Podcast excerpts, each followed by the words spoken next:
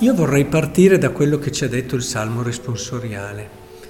Insegnaci a contare i nostri giorni e acquisteremo un cuore saggio. E come facciamo a contare i nostri giorni? Quando devi contare devi avere un punto di partenza. E, e allora voi direte, ma siamo nati il tal giorno, è, è un problema, è un problema trovare il punto di partenza della nostra esperienza. Perché se avete ascoltato la prima lettura, tratta dal libro della Genesi, è come se ci aiutasse a intuire che il nostro inizio non è stato il giorno del nostro compleanno e neanche nove mesi prima, quando siamo stati concepiti. E, e questo è quello su cui vorrei fermarmi con voi oggi, molto importante.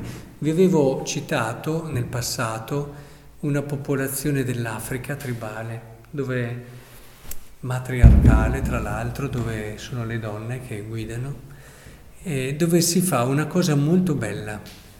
Ehm, il, chiamiamolo compleanno, non, non lo si festeggia il giorno in cui il bambino è nato, ma il giorno in cui i genitori hanno cominciato a desiderarlo.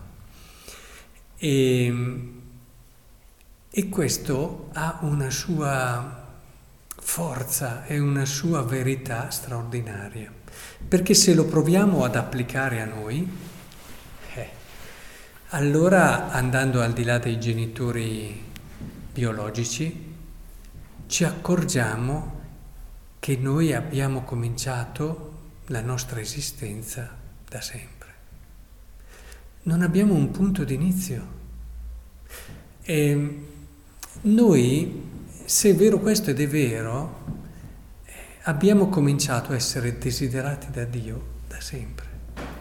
Non c'è stato un momento in cui Dio, ragionando con la logica temporale, ha detto bene adesso ma da sempre siamo nel suo cuore, che poi questo suo pensiero che da sempre nel suo cuore abbia avuto un tempo storico dove si è realizzato, certo, ma questo allora è come se ci aprisse una finestra, una finestra sul modo che abbiamo di percepire noi stessi. Eh, abbiamo appena visto un po' di questo film. Eh? Dove c'è questo bambino che, e, e che ci vuole portare a entrare nel mistero della persona, quello vero che va al di là del suo aspetto fisico.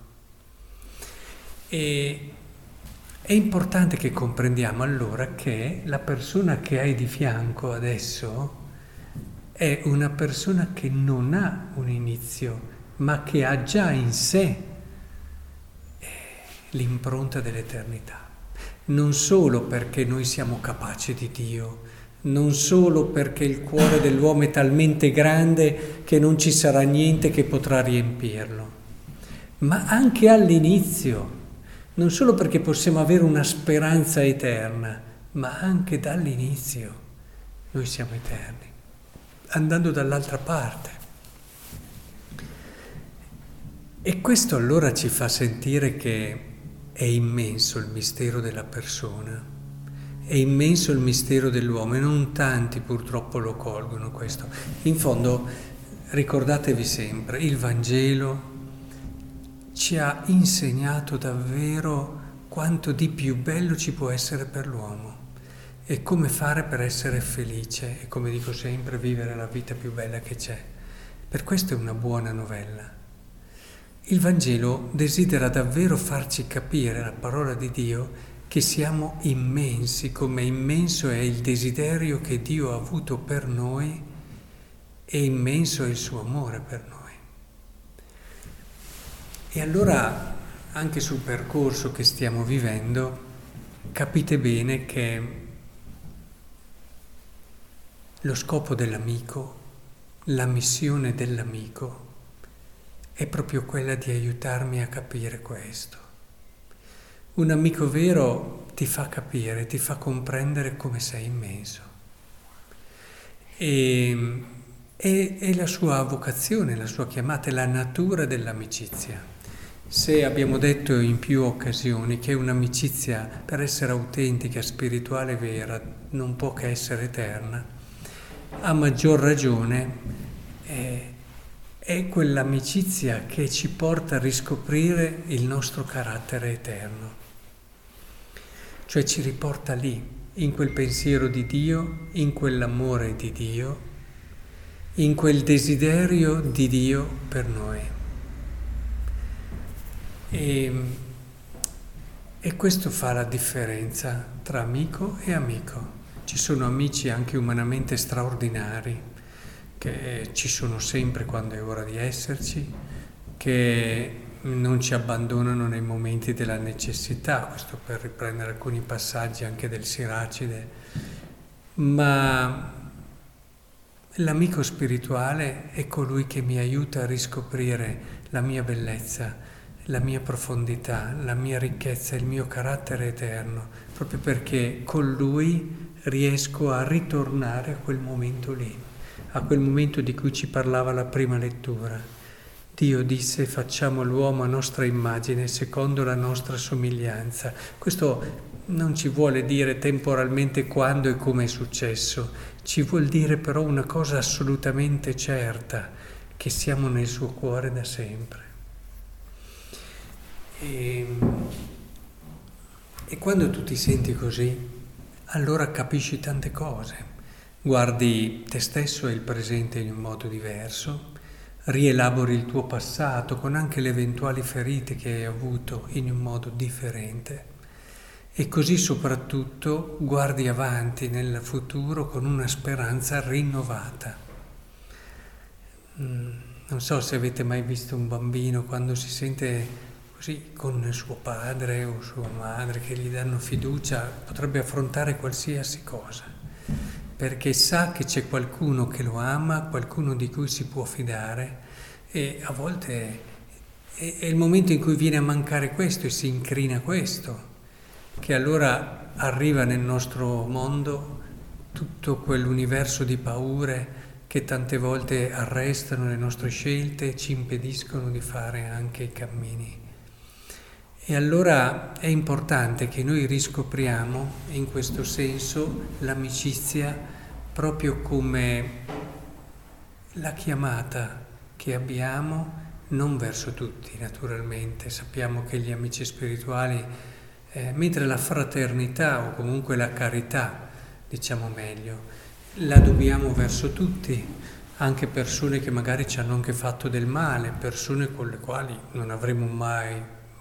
nulla da condividere più di tanto, però la carità ci porta a non portare rancori, ad amare ugualmente.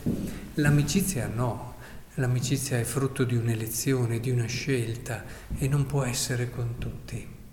E l'amicizia è proprio quella bella chiamata che ci permette di, di vivere quella missione che io direi una delle più belle, far capire all'amico non solo la sua bellezza, perché l'amico è la parte più bella di me, ma anche proprio il suo essere nel cuore di Dio da sempre, la sua dimensione, il suo valore grande e unico. E giorno dopo giorno, anche quando magari l'amico è fragile, con la sua fragilità mostra anche il suo limite. È proprio lì che noi dobbiamo esserci per fargli capire che lui non è il suo limite, semplicemente, e che questo limite non attenua in niente l'originalità della sua persona, l'unicità del suo essere, neanche i suoi sbagli. L'amico vero non è quello che non vede, il tuo sbaglio, anzi a volte ti può anche richiamare in un modo chiaro e fermo se ti ama davvero, non lascia che ti rovini, ma lo fa sempre con nel cuore il pensiero di quell'origine lì, che gli dà un senso della tua grandezza e della tua bellezza sempre vivo. Perché non vi siete mai chiesti si fa fatica ad accettare a volte la correzione dell'altro? Perché manca quello. Quando davvero una persona ti corregge, ma percepisci che ha questa percezione di te, allora riesci anche ad accettare le correzioni più difficili.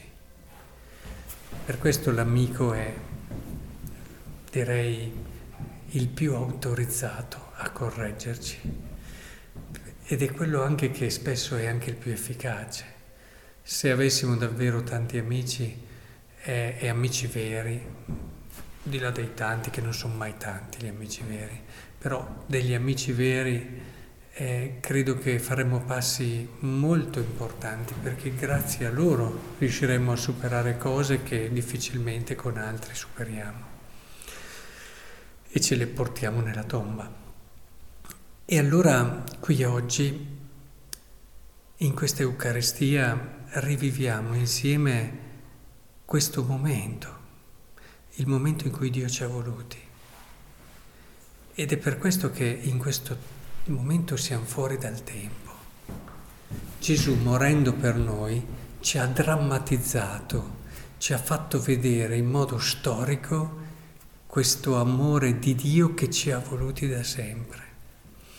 E, è chiaro che ce l'ha reso più intellegibile, ce l'ha reso più concreto, quasi lo possiamo toccare, ma in fondo non ha fatto altro che dirci questo.